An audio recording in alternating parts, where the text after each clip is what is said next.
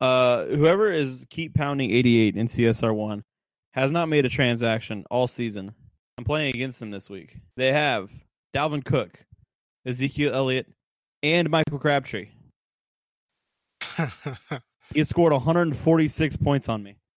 wow. I'm going to lose badly. He had five players combined for 145 points. Yeah, that sounds about like mine. Jesus Christ. That's the kind of shit that happens to me every single time. I have a good week, and then my opponent scores 200 on me.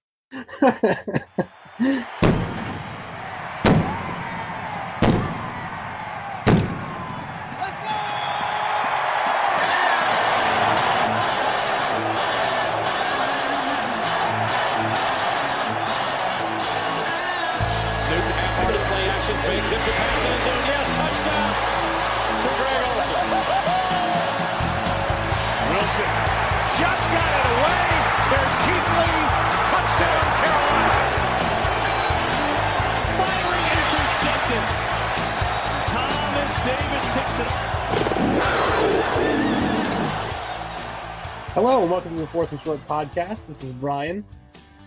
I'm joined by Brad and John. How you guys doing tonight? Were you hoping that somebody would bite and say something, or or what? I was actually worried that my sound had cut out, and I was about to start talking and be like, "Hey, are you doing it or not?" I was about to be like, I was about to say, I'm not going to say anything, and I was like, wait, no, no, he's just waiting for me to say something, and then he's gonna. Apparently my Yeah. uh apparently my my headphones did not pick up that I was trying to rickroll you guys. So Oh right. no, they did not. I heard a very right. faint sound, but I thought it was just like background noise. no, I, I was trying to play. It doesn't matter anyway. Um, so you got to test that beforehand. Yeah, I didn't, I didn't know. I mean, normally it picks it up pretty well when I'm trolling people on PS4 with it, but Uh, anyway, um, so Panthers just beat the Jets in what was an ugly, ugly game. Um, they basically won because of Kaelin Clay and Luke Kuechly. So hey, the Panthers players too counts all the same. that's true. That's true. And a win's a win, especially now with the NFC being such a surprisingly close race up at the top. So I'm I'm very upset about how close that race is up top. Especially in the NFC South. I mean, Yeah, it's like we're eight and three. We should be like cruising to a playoff berth. We shouldn't be like, ah, let's see, we gotta hope some stuff bounces our way. To make sure we don't fall out of the playoff race. Yeah, if we were in the AFC, we'd already have a playoff spot locked up. I mean, Pretty much. it's crazy. Yep. Yeah, we the Panthers will play the Saints next week. Eight at both teams being eight and three, and the Falcons will play the Vikings. The Falcons are seven and four. The Vikings are nine and two. All of those teams are in the conversation for top of the NFC right now. It's just It's kind of funny. Oh. Real, I mean, I know we need to get into the Jets game, but real quick, it's basically like a round robin of NFC playoff teams. Like from Philadelphia to Seattle, like one through seven, everybody has at least two games against one of the other teams in the top seven in the NFC. Yeah, that to me really. makes it exciting. It's going to be Yeah, fun. It's going to be, very stressful fun. for us, but it's going to be fun. we we've got a gauntlet coming up. Yeah, but that's the thing is like so does everybody else. Yeah, Gonna gonna separate. bullshit NFC or that bullshit AFC. and their guys were gonna we're gonna like stumble into the playoffs, but you know that's a conversation for a different day, I guess. Um. So yeah, I did won. learn an interesting factoid about after we beat the Jets. Um, there have been eight teams that are not in the AFC East in the history since 2002, since we realigned conferences and divisions. Uh, eight teams have swept the AFC East in one year. Of those eight, Carolina is one of them. So, of the other seven, five of them have played in their conference championship game, and three of them have won the Super Bowl. So That's a weird, very relevant stat. yeah, it is. I, I saw it earlier today on Twitter. I can't remember. I think it was NFL Research that tweeted it, but um, it could be relevant to us, you know, in a couple of months. So, you know, you heard it here first. Being If one of you're- if you teams sweep the didn't NFC make East- playoffs, yeah, You sweep the AFC East, you're in fact good. you did. And I think it's funny that the the game that we struggled with the most, and this is a good segue, but the the team we struggled with the most was the freaking Jets. Like of all three of the other AFC East teams, we you know we beat them. Uh, we we routed Miami. We we beat New England soundly. We let them come back a little bit at the end, but and then Buffalo, we just you know outclassed them on defense. But we seemed to struggle, you know, yesterday against the the quote unquote worst team in the division. So there there's a little bit of quote panthering in there. Yeah, I was gonna say that's that's Panthers in a nutshell. Yeah, that's that's the Panthers way. Yep. They they do a fine job against Julio Jones and the Falcons, but Josh McCown and Robby Anderson, oh, that that's the problem right there. dynamic duo among the among the Yeah. best. They're both going to Canton together. as, a, as a duo, they don't make it in on their own individual merits, but when you put the two together, they share a bust. Yep. Might as well. I mean, McCown was one of like I think three quarterbacks this this season who's thrown for over 300 yards against the Panthers. Um, let's see here. It hasn't We been seem many. to have a problem with the McCown family because Luke McCown did that a couple of years ago when with New Orleans. So It 19 of 36 for 307 yards, three touchdowns. And Robby Anderson had six receptions for 146 yards and two touchdowns. Robby Anderson Like, what the hell? was pretty. He's pretty good. he's pretty good, yeah. But that one touchdown he got, the second one was comical. How how bad that play was. Kurt Coleman. Kurt Coleman just decided like, uh, that's I've done enough. I'm of tired of this chasing coverage him. Yeah. Yeah, I'm gonna I'm gonna run forward a little bit for no real reason. Full credit to Thomas Davis on that play though. He was only like a half a second away from breaking it up because he he got a rush on McCown, but you know, there's Yeah. only so much you can do when nobody's covering a wide open guy 30 yards downfield. My favorite thing about that. Oh, go ahead, Brian. No, you're fine. Go ahead. The, my favorite thing about that is Kurt Coleman got caught with his eyes in the backfield, and w- with his eyes in the backfield, he should have clearly seen Josh McCown pointing, saying, "Go deep." Yeah, exactly. I mean, he was standing right in front of him. it's funny with Josh McCown, or really the McCowns in general, because well, I should say Josh McCown, because he had that play, but he also had the play where he was already like essentially 75% of the way through getting sacked and decided to try and throw the ball and fumbled it, which Luke Kuechly then took back for a touchdown, which is something that he did when he was with the Bucks when he was about to get he was basically already sacked and decided to try and throw a pass up and Roman Harper intercepted it in one of the more comical plays I've seen by a Buccaneers quarterback and it just seems like McCown has one of those in him every time he plays the Panthers. McCown is one of those guys that's so funny because he gets that reputation of being like a good locker room guy, good smart, heady veteran, and all that stuff. And he makes some of the weirdest, most boneheaded decisions. He's very much like Ryan Fitzpatrick. Yes, that's a good But- comparison. like uh, he did it like the fumble where I don't know what he was trying to do by switching hands of the ball while he was getting sacked. He also has he's good for a couple of plays. He did it a couple of times on Sunday where he's just kind of like I'm going to throw it to this guy and it does doesn't matter what's going on. You can put all 11 players on that guy and he'll still throw it to him. There were a mm-hmm. couple times he threw it into like triple coverage to a player that was at no point anywhere near open during the play. And he's always done that. It's it's the weirdest thing. It's like when he got himself concussed against the against I want to say it was the Bengals when he was a Browns quarterback. He just like decided to just try to dive for the end zone and get himself destroyed for it. Yeah. Some some questionable decisions. I mean, he's but it's it's worked for him this year. Yeah, I mean, no one would have expected them to be in this position. Like we all thought they'd have maybe one win coming into this game. So, props to him and props to the Jets for not totally sucking. Um, but I will let's let's get into the Panthers version part of this because they weren't exactly on their best uh, playing style either. I mean, like Cam Newton threw 28 passes and completed 11 of them like seven of which were to thrown to Devin Funchess. So literally, Cam completed four passes to people other than Devin Funchess on Sunday. Like It wasn't great. that that that's putting it mildly. Yeah. Um, it seems like Cam Newton's thumb may have been more of a problem than people realized, and because there there were plays where like the one example, the glaring example, was when Greg Olsen was like open in the end zone, and and Cam just missed him. Like I think he threw it maybe a yard too far, and it would have been an easy touchdown completion. And instead, Olsen just it was just an incomplete pass, and I believe they kicked the field goal. Um, to elaborate on on that point, uh, receivers Cam when throwing to people were not named Devin Funchess. Um, four completions on fifteen targets. That's not good. That's barely. That's less than a third. Yeah, that's that's really bad. I, I know, I know people like to hate on him and harp on completion percentage, but you know they have a point on that one. That's that's a bad stat.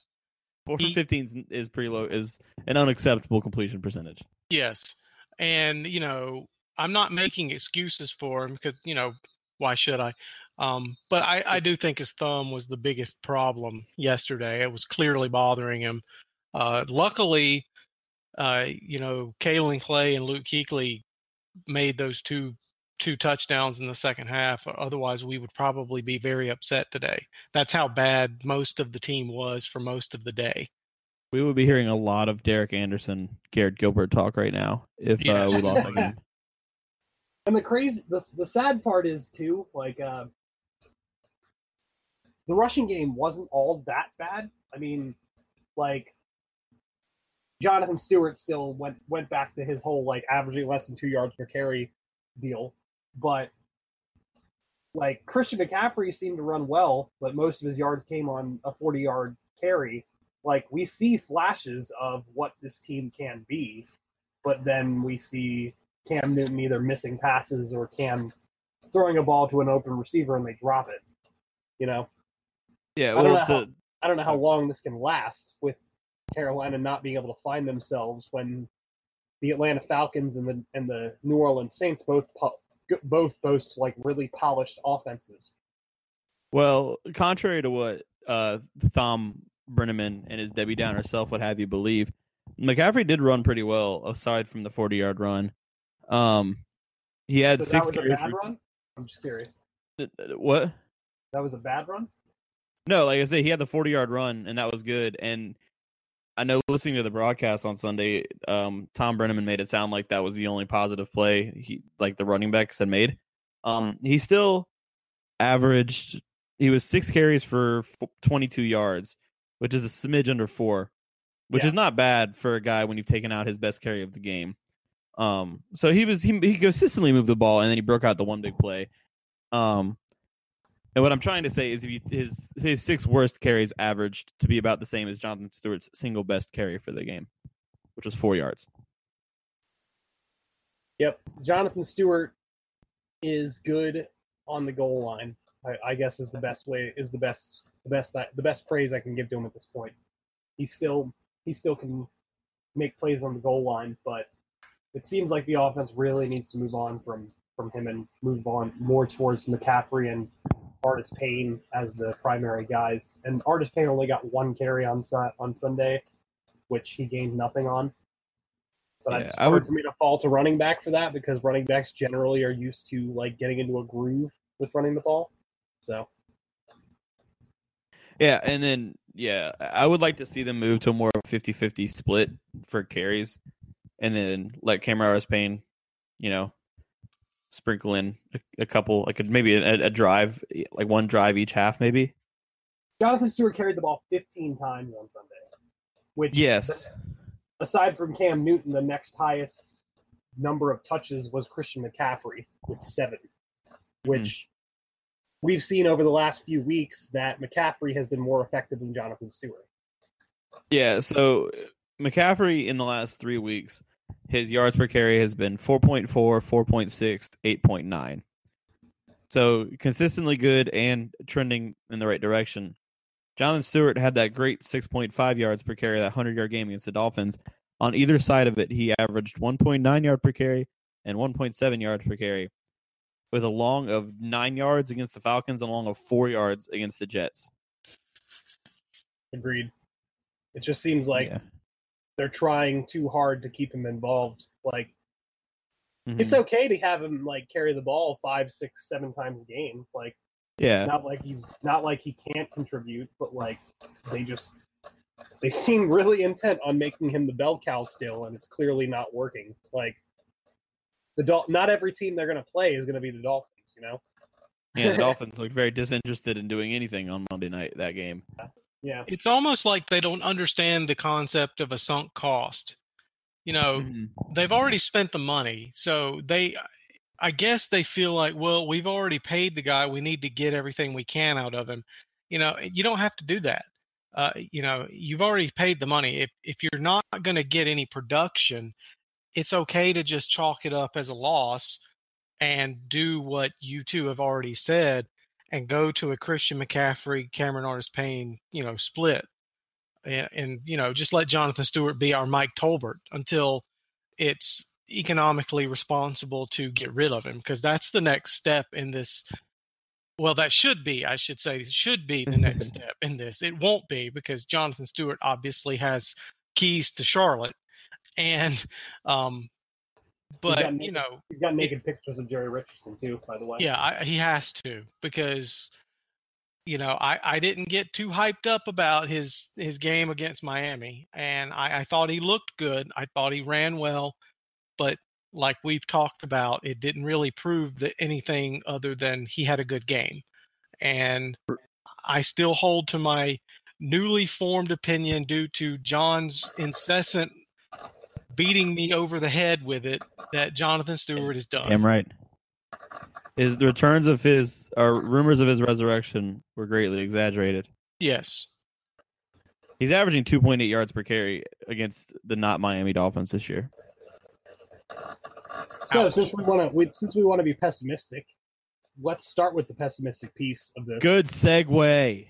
Good job, Um, Ryan. You're really growing into this hosting a podcast role. All right, it's been a great show, guys. Signing off. End Fourth on the Shirt high note. podcast. Buy our t-shirts. Um, anyway, so I'll start with Brad since he wasn't overly talkative aside from the very end there. Um, who are you most pessimistic about following the Jets game? Cam. Damn, just came right out with it. All right, Yeah. go ahead. I mean, Elaborate. he looked awful. I mean, I'm going to give him the benefit of the doubt because I think his thumb played a huge role in it, but he looked awful yesterday. Like he couldn't. If it wasn't Devin Funchess, and we've already said this, but if it wasn't Devin Funchess, he could not complete a pass for anything. He missed wide open Greg Olsen. He missed wide open Christian McCaffrey. He missed Ed Dickson. Mean, he just he could not find open receivers. Now, Ed Dickson did not do him any favors. I will also hate on Ed Dickson.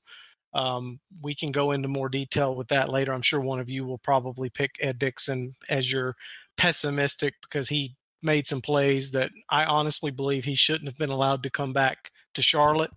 Um, but you know, overall, it falls on the shoulders of the quarterback, uh, and, and Cam Newton was not responsible for us winning that game. He he had a rushing touchdown, and that's and he had a couple of good throws to Devin Funchess, and other than that, he had nothing worth being happy or positive about at all. Yeah, he was. Yeah, I forgot about the thumb injury too, and I was just like, "Dang, what is wrong with him?" And then it just kind of clicked. It was like, "Oh, I wonder if that, eh, Yeah, it if it's to. not a coincidence that because he was, it, it wasn't like this is the norm from this year. Like he was, he's been precise and pretty sharp the last few weeks. I don't think it's Yeah. coincidence that out of nowhere. Yeah, uh, it, it was. It was. It had out to be. um, yeah, it had to be because he, like you said, he it just, you know, three four weeks in a row he's been lights out, and then he he lays that egg, and he just. It, it, the the thumb is the only explanation. Either that, or he's forgotten how to play football, and we're in really big He, trouble. he didn't play for two whole weeks. He uh, yeah, might have forgotten. I wonder what's wrong with it though. It's very odd that he just came out of the bye week with a thumb injury he didn't have before the bye week. I mean, he might have burned his thumb serving turkey to to the kids or something. I, I, don't, I don't know, but I I do want to segue into who I'm pessimistic about, just because it kind of goes hand in hand with what you said, Brad. Um, offensive line looked like shit against the Jets. Like Cam only, and I say only, like with, in the most liberal sense possible. He was only sacked three times, but he should have been sacked a hell of a lot more by that front seven. Like, I I I get the whole, I get the ideas that like Cam Newton wasn't throwing well. He definitely wasn't, but he was under pressure. At least, I can recall, at least in the first half, he was under pressure almost the whole game. Like when he tried to drop back, there were times when the protection held up for him, but like I remember seeing all three of those good Jets offensive or defensive linemen in his face many, many times. He was running for his life at times. It's like you can't you can't expect your quarterback to be a precision passer and making those like crisp um precise throws when he's got people all over him all the time and it, it just it kind of drove me nuts because like the Panthers have done well against like front against good front sevens, but the Jets just got after him in that game. Like they could have scored 50 points if Cam wasn't under as much pressure as he was in that game. It was very reminiscent of early 2016 or 2017 and all of 2016 where it was just like every drop back is just a mess around him. And he's got to kind of navigate through everything before he can even start to look for receivers. Exactly. And like they had a, a few good plays. Like for example, the the big rush by McCaffrey was sprung by Andrew Norwell on a great block. Um, he did have time at times to throw the ball deep down the field, which is something he's pretty good at. But it's just not that's not feasible against teams like against the good teams in the NFC. Like you can't you're not going to to score 35 points against them when your offense is constantly allowing your quarterback to be under pressure. Yeah, it's not a recipe for success. Um, I have no segue to my pessimistic thing, but mine's Daryl Worley. Can't blame you there. I can't blame you there. I, am sure. I don't know how, like, I because he's a corner. I can't. I didn't see him on a uh, every single snap basis thing, but he had a sequence where he like single handedly let the Jets drive down the field. yes. Yeah, like he got burned badly on. I think he got burned badly by like Jermaine Kearse, and then he committed a penalty, and then he got beat again. I don't know. It was just he made like three consecutive bad plays that put the Jets from like the, their own forty into like goal to go territory. Now we know why Kevon Seymour ha- might take his spot. Yes. It's sad. yeah, Worley uh, Worley likes to complain about platooning with Kevon Seymour, but you know, buddy, you need to watch the game film from Sunday and you'll see why. Because I honestly believe it's time to just let Seymour be it full time and Worley needs to be relegated to special teams. He needs to get the Teddy Williams treatment. Especially if we were going more man to man, which we are. Worley, they even said it that they, they like Worley as his own quarterback and we don't play that much zone. I mean, we play a little bit, but we kind of do that. Like CP talked about all the pattern matching we do. Uh, he can't. He doesn't seem to stick well with guys at all.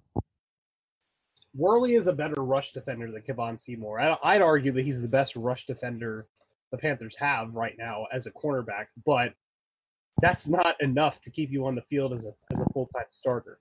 Like you have to be able to cover passes. You have to be able to drive down on the underneath routes when they are thrown to you. And I agree. I mean, I didn't see much of, I didn't see much from Worley aside from some good plays and run defense on Sunday, where I would think that he should be starting for Carolina. Yeah, I know he had one nice pass breakup, I think, but it just it, as a corner, it's one of those things like if you get noticed, you're probably doing poorly, and he got noticed a lot. Um, at least on my TV on Sunday. Yeah, yeah, and not having Munnerlyn around definitely sucked too because it, it did it, make a difference. Yeah, because it, it kind of forced those two, Bradberry and Worley, to be more like effective because they didn't have Munnerlyn in the inside bailing them out at times. So I agree. I think Worley. It also put Shaq on the in the in the slot a couple times, and there's one time where he uh never got within like eight yards of the guy he was supposed to cover. man. Uh, it sucks that Worley isn't doing so well. Hopefully, it take he takes his time and starts to progress a little bit. But so far, there isn't really much telling me that he should be playing over Kevon Seymour. No, I Um, agree with that. because Seymour, if if what the coaches say about the whole man coverage thing is to be believed, you would think that letting him and James Bradberry play man coverage more would would behoove the defense because then they're not allowing the offense to take advantage of zones and holes in zones, which is something that Drew Brees is going to do to them. So Yeah. But who, who you feel better about? Who's your optimistic? Brian. so I'm going to take the easy route here, but it's mainly because I actually just I've felt very strongly that moving on from Kelvin Benjamin did make sense, and I feel like Devin Funchess has been more effective now that he's taking on that role. But yeah, Devin Funchess. Um, and the one thing that I can point out as evidence there is there was a play against the Jets where Devin Funchess was running a route against isolated in coverage against one of the one of the Jets corners, and he looked back at Cam Newton after about a five to six, seven yard um, route, which the corner then stopped because it seemed like the corner was going to try and jump the route, and then Devin Funchess continued to go. He pushed himself forward and made a catch on what was essentially just a go route, like it was a just a straight run straight down the field type play. Like that's not anything that's hard to defend or telegraph. When someone's running straight down the field, you just have to run with them. And he did a really good job intellectually of getting that of getting himself open. Like it wasn't like he ran a great route. He just did something a very nuanced thing to get himself open. And what I see with that is Funchess is a, is a very similar player to Kelvin Benjamin in his size and his speed, but he's doing more of the things that get him open than Kelvin Benjamin was. And I think that's why Funchess has flourished so much over the last few weeks because now he has the opportunity to really show what he's got. And he's only 23 years old, by the way. Like this, they could sign him to a five-year contract after this after next season, and he would still only be 28, 29 at the end of that contract. Like the Panthers can lock him in and keep him around for a long time and not worry about age catching up to him. I said Devin Funchess was bad at the beginning of the season. Uh, he's proved me wrong. So, I, I've been very exap- eh, happy about his uh, breaking out since Kelvin Benjamin's been gone. If um extrapolating is always accurate, and we're gonna extrapolate big time here.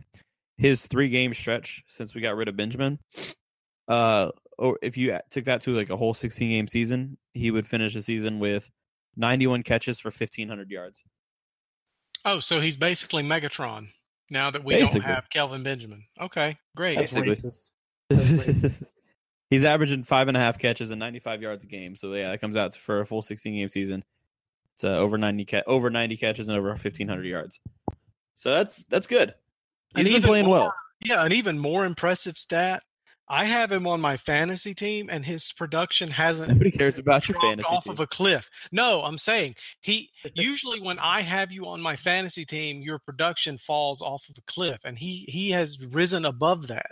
So he he's even better than the curse of me. So you know he, like- he's first ballot Hall of Famer. It's like Josh Gordon going off for 1600 yards on the Browns.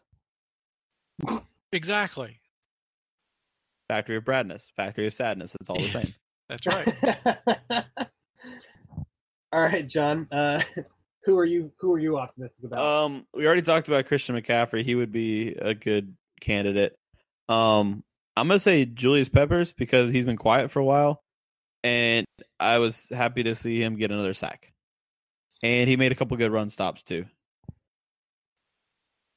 three so- three tackles, one sack, one tackle for a loss, one quarterback hit. Yeah, it's not bad for a Not bad. Yeah, especially when he's uh 56 years old. Could have swore he was fifty-seven.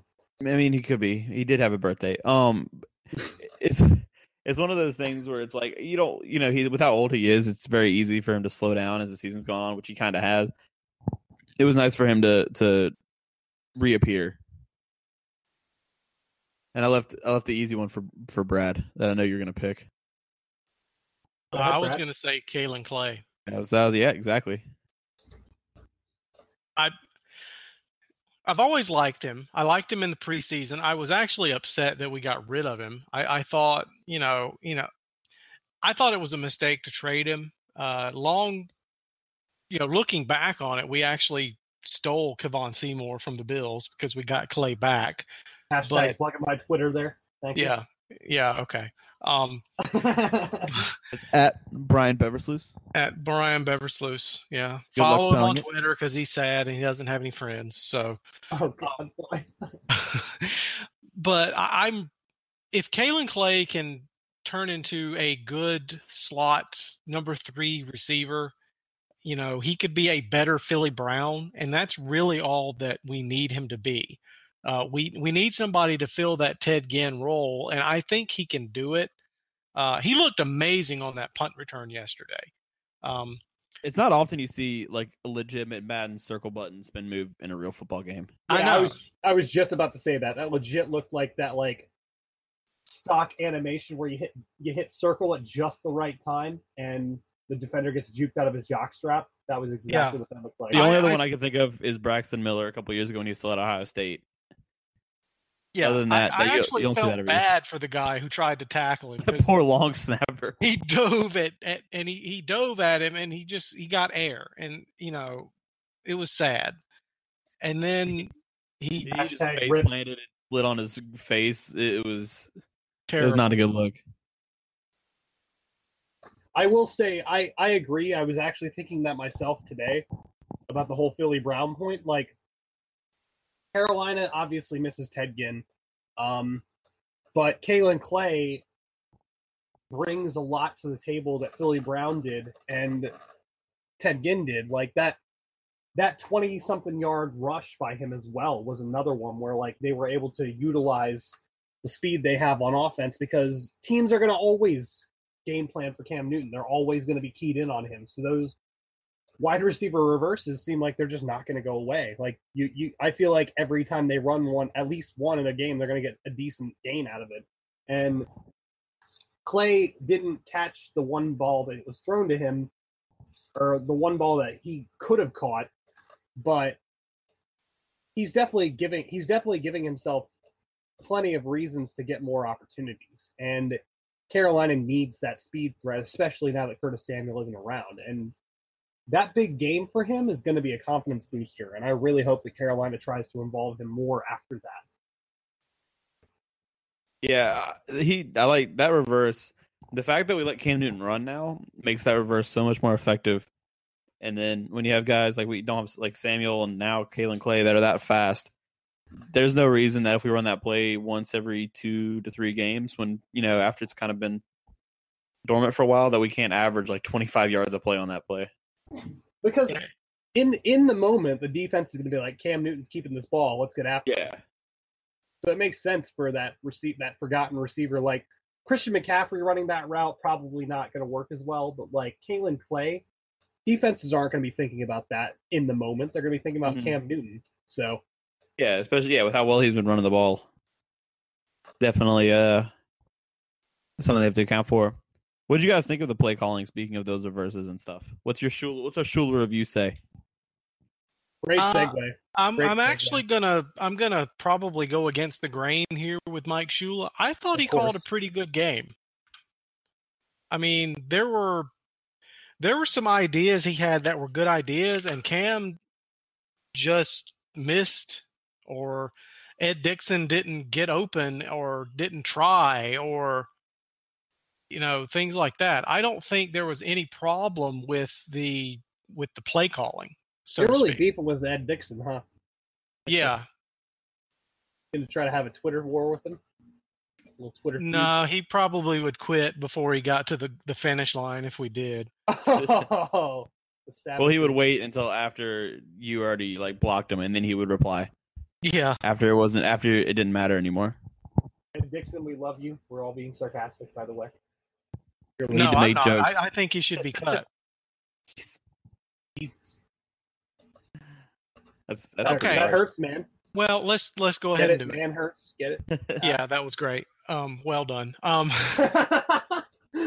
you're going for two in a game where you're well first of all he shouldn't have been put in the situation because graham gano should make extra points but It would be his job, yes. that is his job harrison butker would have made that extra point oh my Don't at god! me. Let it go. no Actually, i'm you no, no, no, no. We haven't talked about the kicker. Uh, the, the kicking decision has not been discussed enough either on this podcast or Cat Scratch Reader as a whole. I think we need to visit it for a good twenty to thirty minutes. i Well, think we that's can a visit great it idea after Brad's point.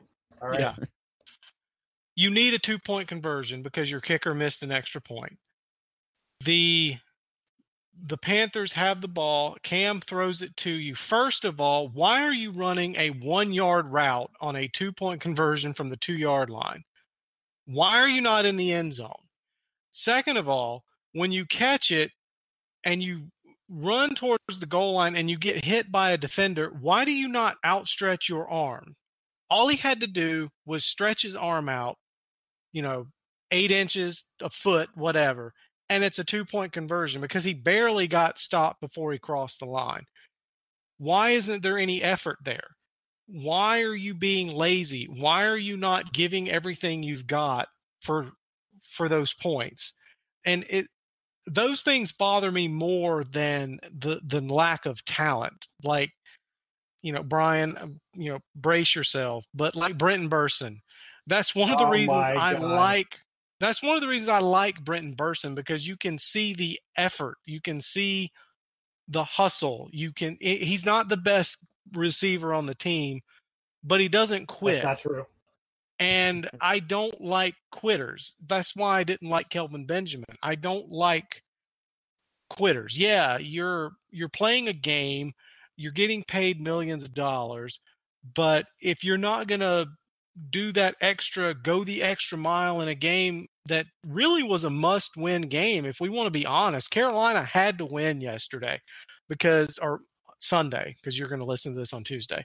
Um, Maybe Wednesday. Don't or don't maybe Wednesday, depends on how lazy John is. But um, you know, if we would have lost to New York, we would be facing we would be, you know, seven and four, and we would be facing New Orleans and then Minnesota, and Atlanta is also seven and four. So we had to be eight and three. We had no Good job. choice. And Ed Dickson could have cost us the game. And it's it's stuff like that to me you should be demoted. He's actually lucky that Greg Olsen re-injured his foot because now we need him. And you know, if it were up to me, he probably would be either released or benched for the rest of the year, just because he didn't try. That's that's that's a that's a fire take if you're a coach. Um, I thought it was I don't know if it was an effort or just a poor awareness thing. Because actually uh, It could have been was- that. It could have been awareness. He could have thought he was in the end zone, which but is also bad. I mean, there's I no reason to not reach out because um, you there's no loss. I mean, if you fumble the ball, like what are the odds that they're going to put up and run it back? You have nothing to lose by reaching out, even if you do think you're in the end zone already. I genuinely think that it was an awareness thing, and that's not a good thing for him, regardless, because that shouldn't take any fault of him, considering he's been playing in the NFL for like 15 years.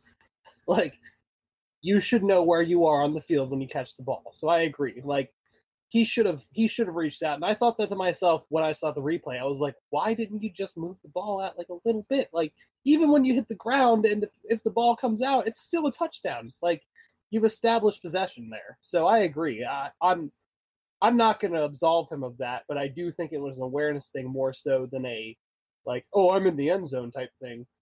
So hopefully Greg Olsen will be back and 100% healthy soon because he's a better tight end than Ed Dickson, and I don't think that anybody's going to disagree with me on that. Uh, cool the Jets a little bit. Racist. Anyway, so who had more? we Who had more? Who had more receiving yards on Sunday? Ed Dickson did. I'm not going to respond to that. Um, I'll respond So, it.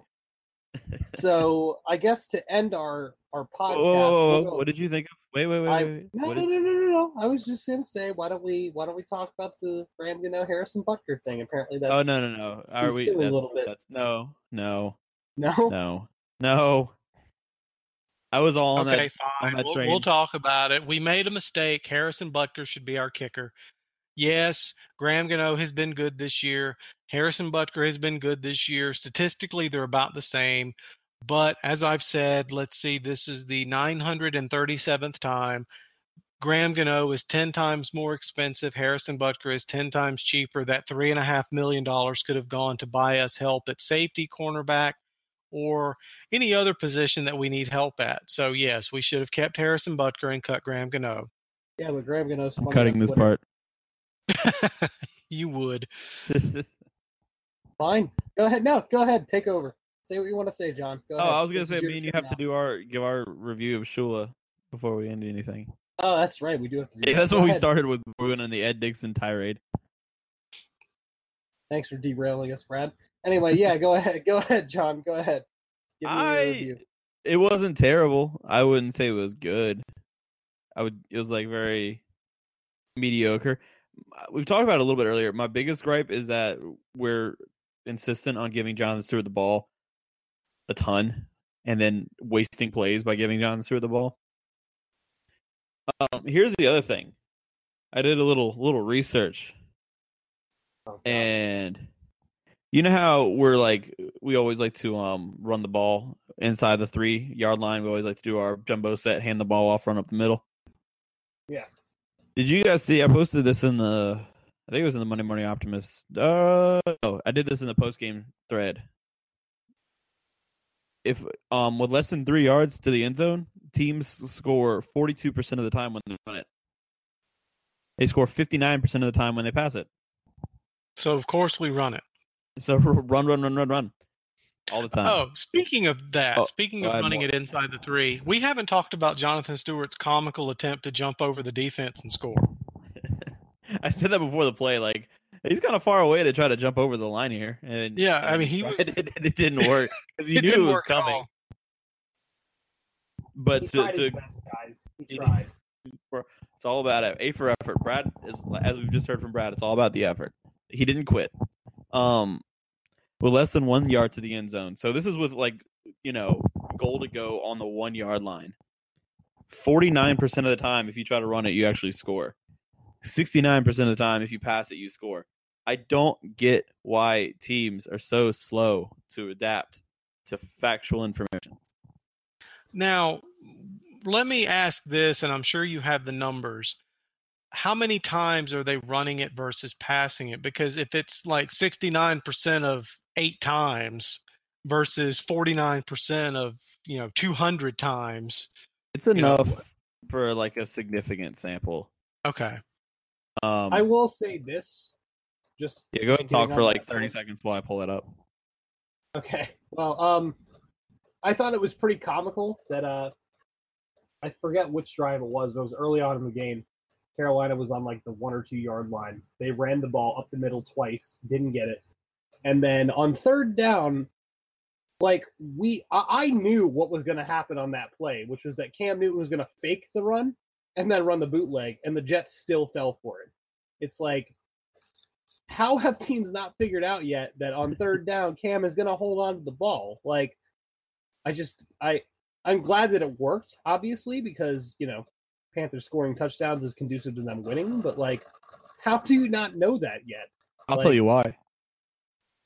They've seen years and years of Panthers tape where we just hand the ball off up the middle and we don't ever roll out. Yeah. It's easy to get fooled by that one. Um, I looked at the wrong thing. Great job. Continue talking about stuff,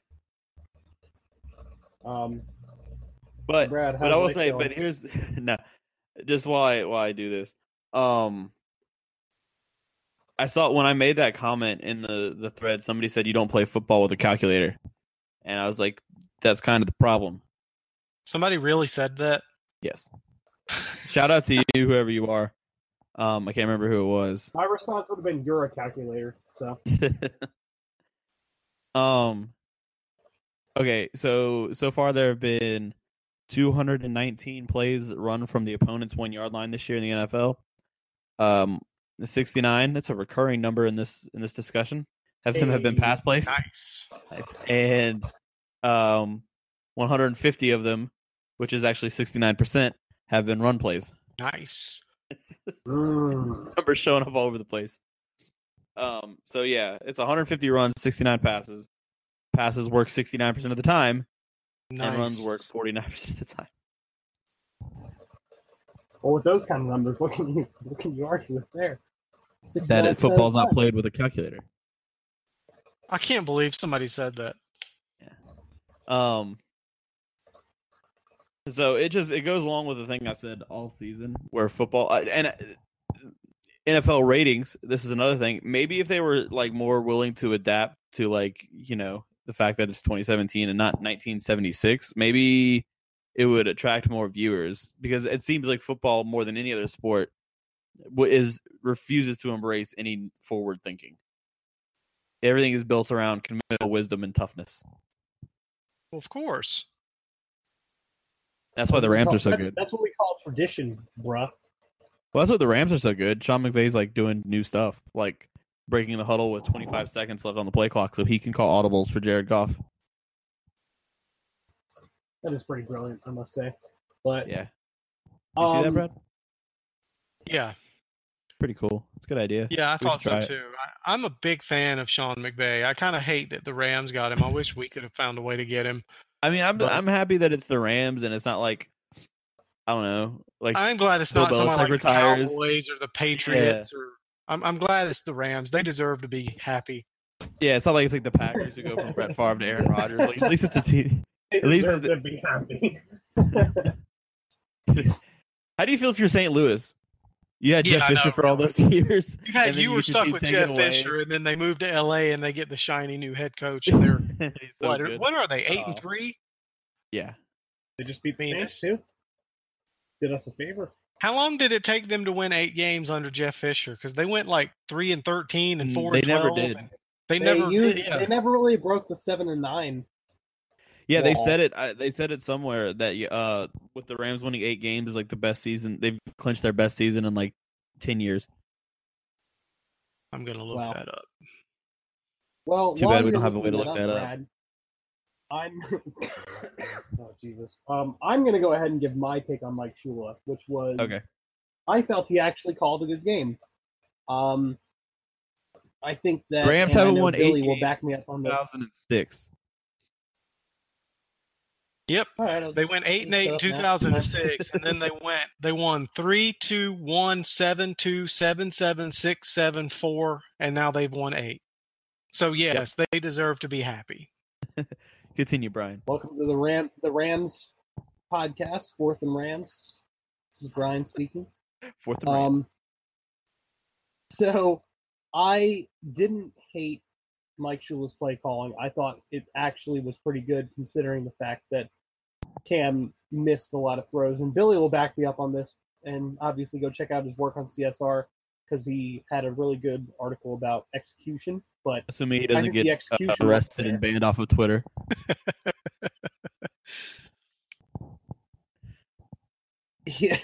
the execution wasn't there.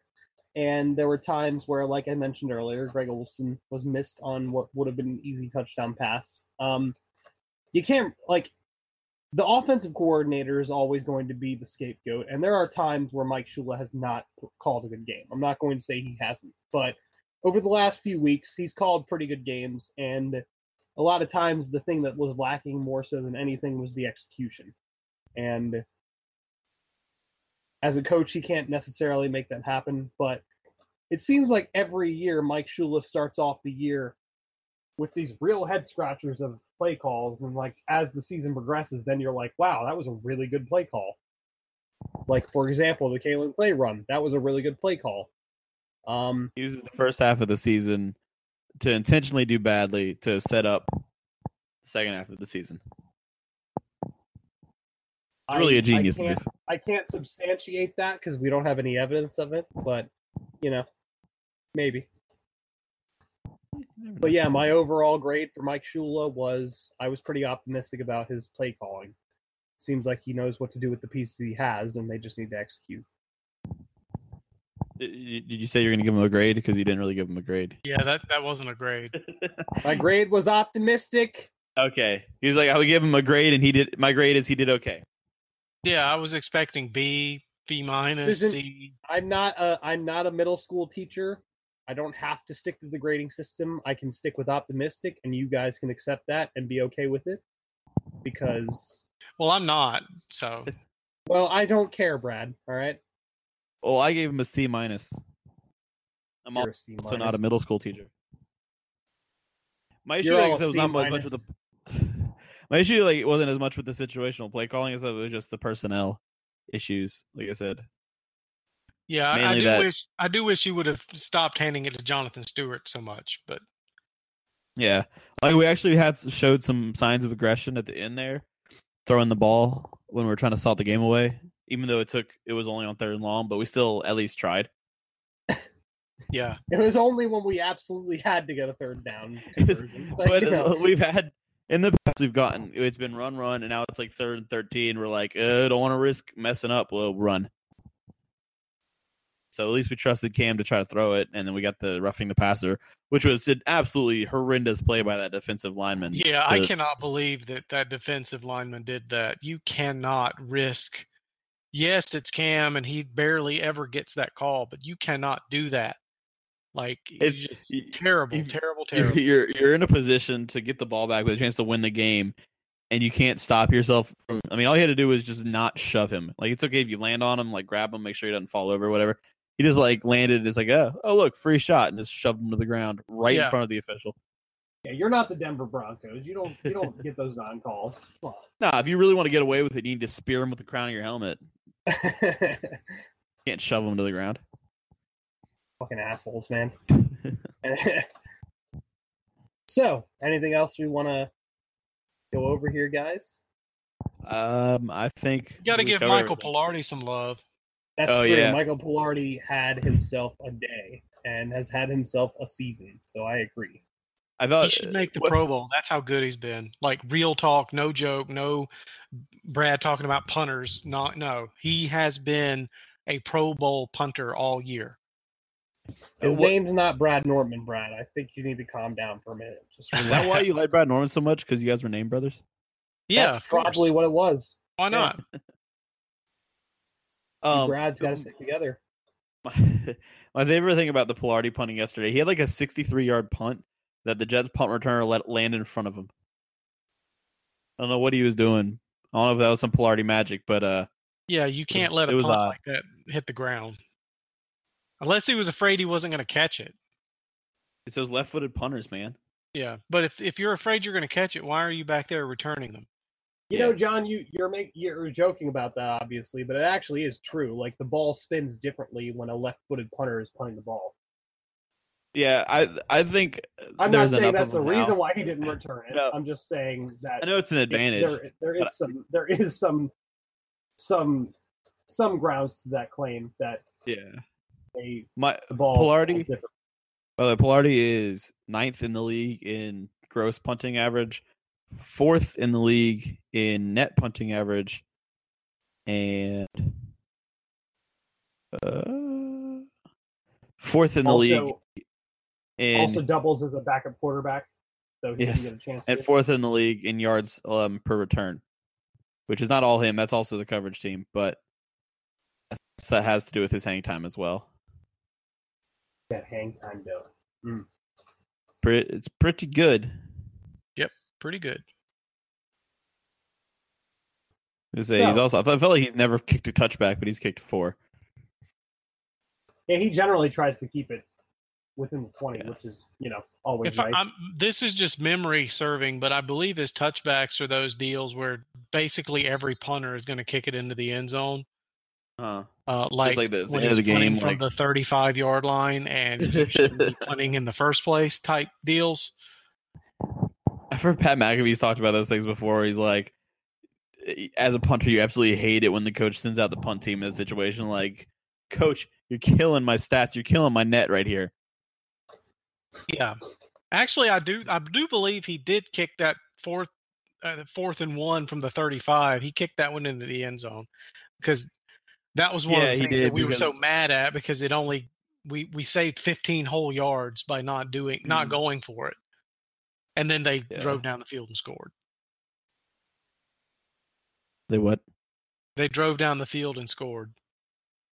Yes, they did. Well, let's not I hang think on. that covered uh, everything, Brian. hang on the sins of our past here. The Bears game is over. It was unbearable, I know, but a And, Bear ah, fun. see what you did there. um, Well done. but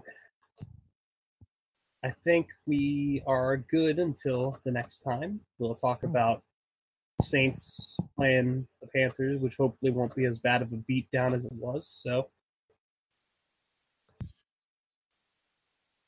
guys, have any any lasting Yeah. thoughts? Yeah, Brian. Taking us out strong right now. Did I cut off? Is that what happened? Oh, you you're just kind of like mumbling and just fading out into. I think my I had to replug my mic in, but I was just saying Panthers play the Saints. We're gonna talk about that more later, and yeah, that was that was it. That was all I was saying. We'll see you guys on Friday, is what Brian is saying, with the Yeah, basically. somebody from Canal Street Chronicles or something to talk to us about the Saints and what they've been doing so well and what their biggest concerns are and why the Panthers are going to win. That's what Brian was trying to say. I don't know why it thinks I'm mumbling, but yeah, yeah, that's that's what I was trying to say. Anyway, all of us from Fourth and Short Podcast have a good have a good have a good rest of your day. See ya.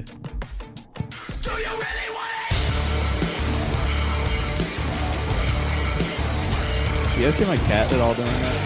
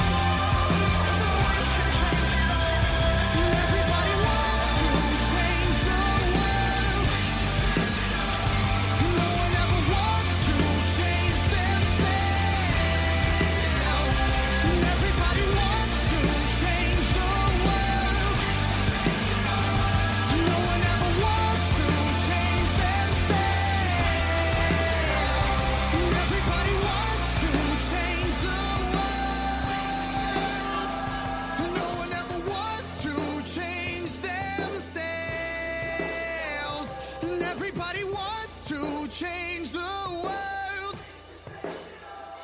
No one ever wants to change themselves.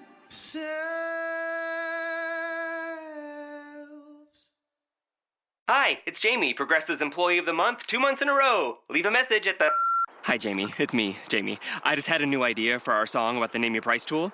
So when it's like, tell us what you want to pay, hey, hey, hey, and the trombone goes, blah, blah, blah, and you say, we'll help you find coverage options to fit your budget. Then we just all do finger snaps while a choir goes, statements coming at ya, statements coming at ya. Yes? No? Maybe?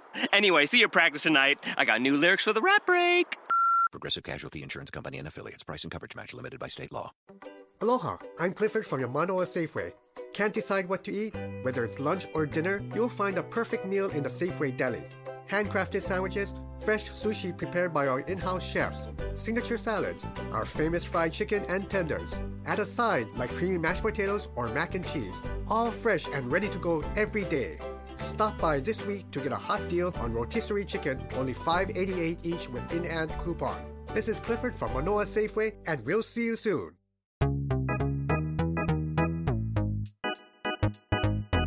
Hey, I'm Anil Dash, and I'm the host of a new show called Function from the Vox Media Podcast Network and Glitch.